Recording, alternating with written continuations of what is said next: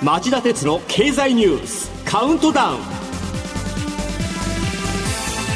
皆さんこんにちは。番組アンカー経済ジャーナリストの町田鉄です。スタジオは僕一人新型コロナ対策シフトを敷いて放送します。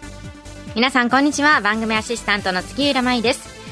新型コロナウイルス対策のため私は今日もリモートでの出演です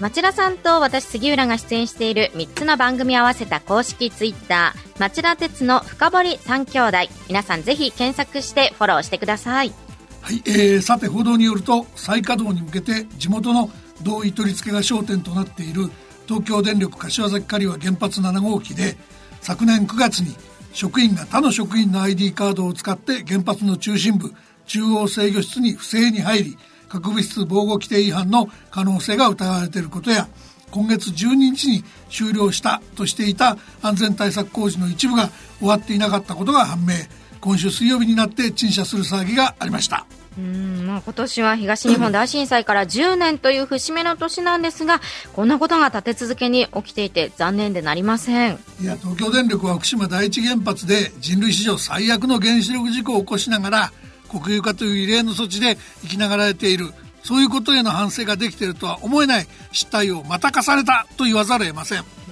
断固たる処置には大きなハレーションが伴いますが国の甘い判断の繰り返しがこの反省なき会社の存続を許しているのは明らかなんです。事故を防止するためには車の運転免許だって取り消し処分が存在します。今からでも遅くないのでこの会社にだけは二度と原子力事業をやらせない。そういう処置が必要になってるんじゃないでしょうか今週もこのカウントダウンさえ聞けば1週間の世界と日本の動きが把握できるそんなニュース作りをしていきたいと思います。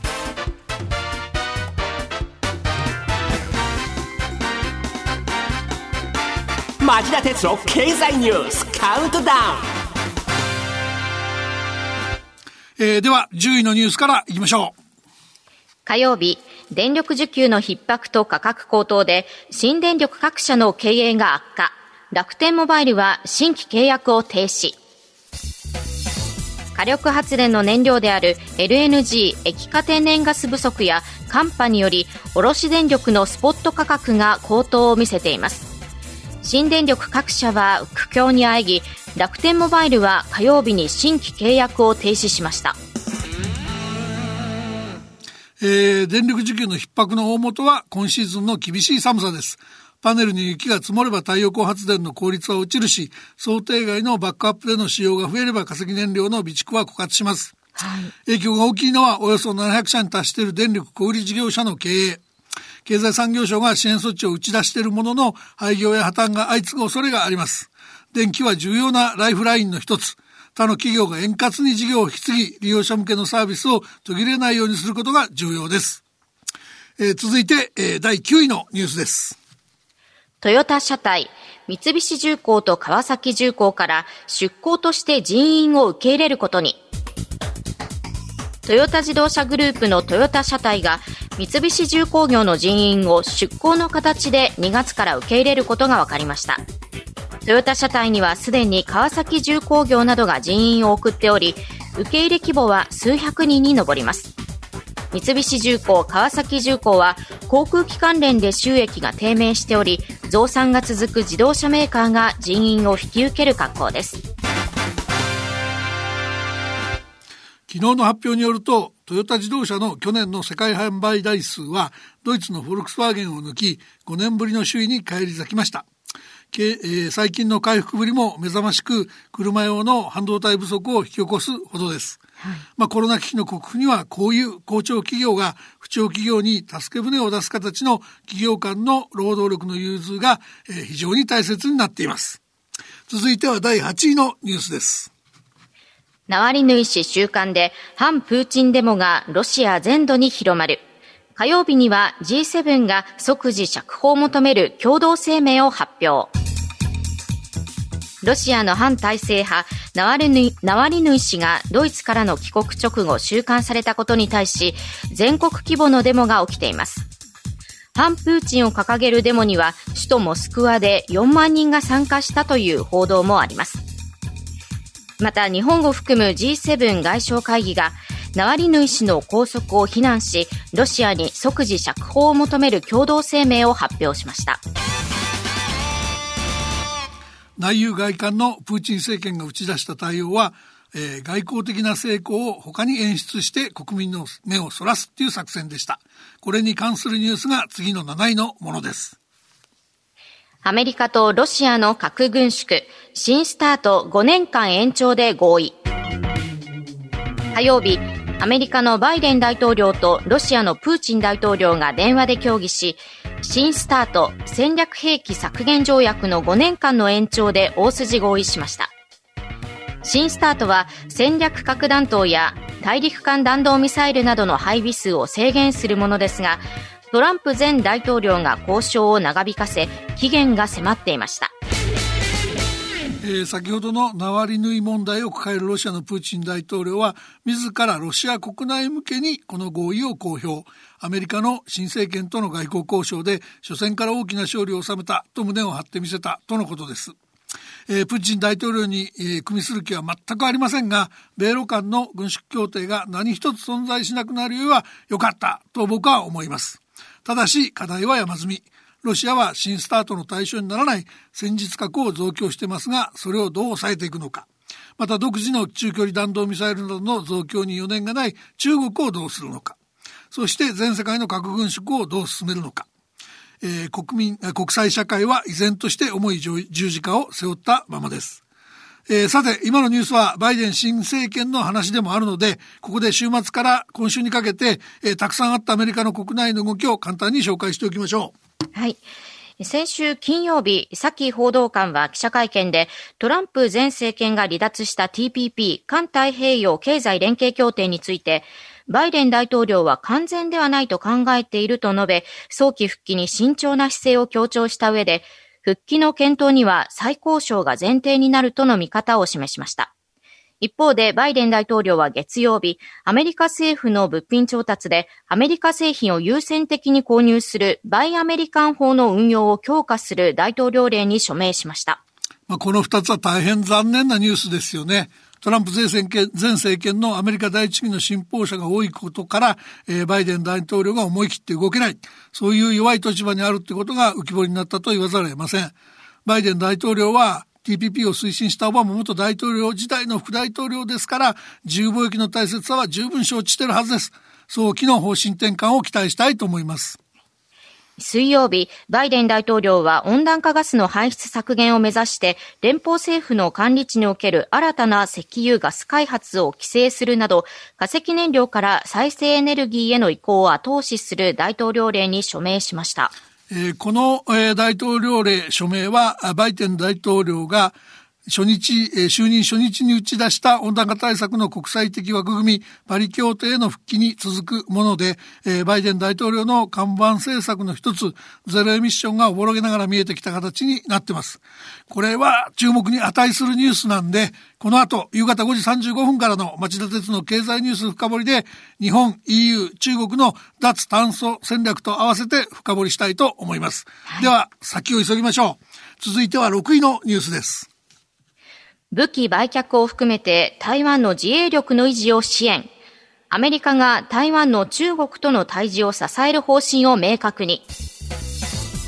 中国軍の戦闘機などが台湾の防空識別圏に侵入した問題で、アメリカ国務省は先週土曜日、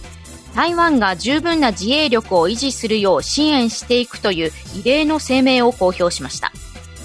一方、中国の習近平国家主席はオンラインのダボス会議で他の国の内政に干渉すべきではないと述べ台湾や香港などでのバイデン政権の出方を牽制しました。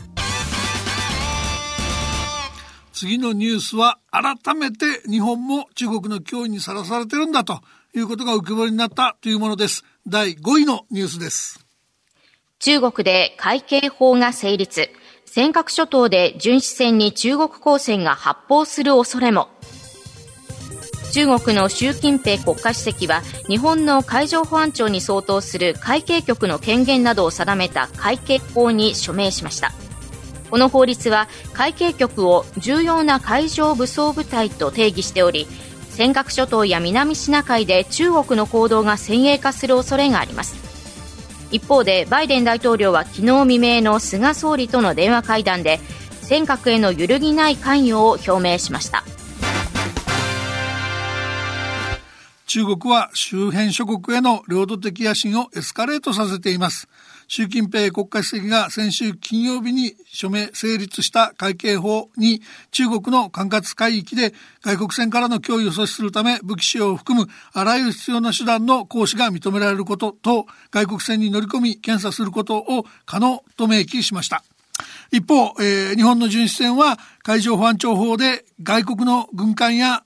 政府船舶に対する武器の使用を禁じられており、発砲されても応戦できない状態にあります。えー、こうした中で、えー、ホワイトハウスによるとアメリカの、えー、バイデン大統領は、え昨日未明の菅総理との初の電話会談で尖閣諸島を含め、え日本の防衛に関する、えアメリカの揺るぎない関与について話し合ったということです。えそして中国の膨張を警戒しているのはアメリカだけではありません。次のニュースはこれです。イギリスに続き、ドイツもアジアに軍艦を派遣。ヨーロッパによる中国への牽制続く。ドイツが今年の夏にもフリゲート艦をアジアに送る方針を複数のメディアに明かしました。日本、韓国、オーストラリアに立ち寄る想定で、ドイツがアジアに軍艦を派遣するのは極めて異例です。イギリスも空母を太平洋に展開する方針で、ヨーロッパ諸国の中国への警戒感の高まりを物語っていると言えそうです。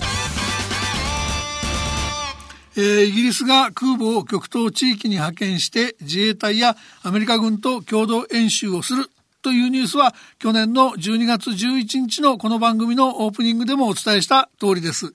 ドイツのフリゲート艦の極東派遣はそれに続く動きで名指しこそ避けているものの中国への牽制の意図があることは明らかです。この2カ国の軍艦派遣の背景には NATO 北大西洋条約機構が中国をロシアやテロと同列の脅威とみなし始めたことがあります。経済面では中国との関係強化に熱心でしたが、え、ここに来て、え、ヨーロッパ委員会がまとめた対中投資協定の批准にヨーロッパ議会が難色を示すという動きも動きも出ており、流れが変わってくるのかもしれません。以上4位までのニュースをお送りしました。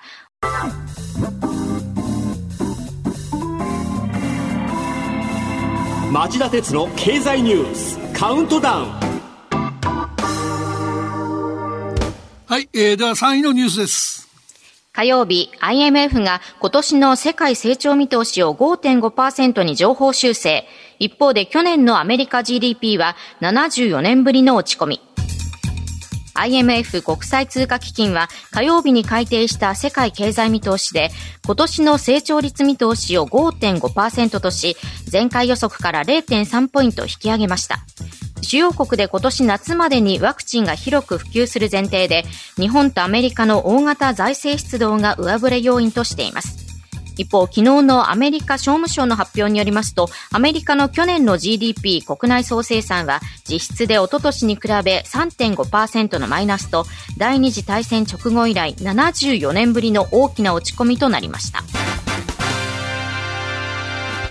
えー、心情的には僕も IMF が言う通り上振れしたら上振れしたらいいなとは思いますが、実際には FRB アメリカ連邦準備理事会は水曜日の FOMC えー、連邦公開市場委員会でゼロ金利政策と量的緩和政策の維持を決めました。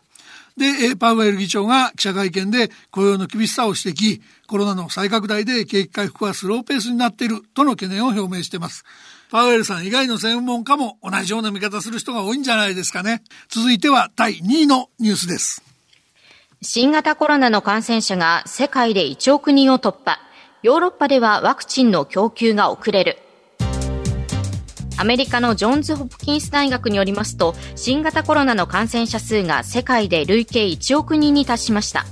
去年11月に5000万人を超えてからわずか2ヶ月半で倍増したことになります。世界の死者数は累計で210万人を上回り、ウイルスの変異による感染増加への懸念も広がっています。えー、そして本日のカウントダウン第1位は国内のコロナの動向を記すニュースです。緊急事態宣言の解除の可否や条件が来週にも確定か。一方、ワクチンは9000万回分を日本企業が受託生産へ。政府は新型コロナウイルスの感染拡大に伴う11都府県への緊急事態宣言について解除の可否を来週決定します。またイギリスの製薬大手アストラゼネカからの受託生産が国内メーカーにより近く始まります。国内での生産量はアストラゼネカの日本向けワクチンの75%に相当する9000万回分を見込むということです。ワクチンの生産が始まるのは喜ばしいことなんですが、なぜ、えー、日本がここまでワクチン開発で遅れを取るダメな国になったのか、そういう構造問題があります。実は当局がワクチン接種の副反応で国家賠償を起こされるのを嫌い、積極的な普及策を講じてこなかった問題が影を落としてるんです。いつまた、えー、新たな感染症が登場してもおかしくないのですから、早急にワクチン行政を立て直す必要があります。えー、喉元が過ぎたら忘れるなんてことがないように、コロナが終わってからでもきちんとやってほしいと思います。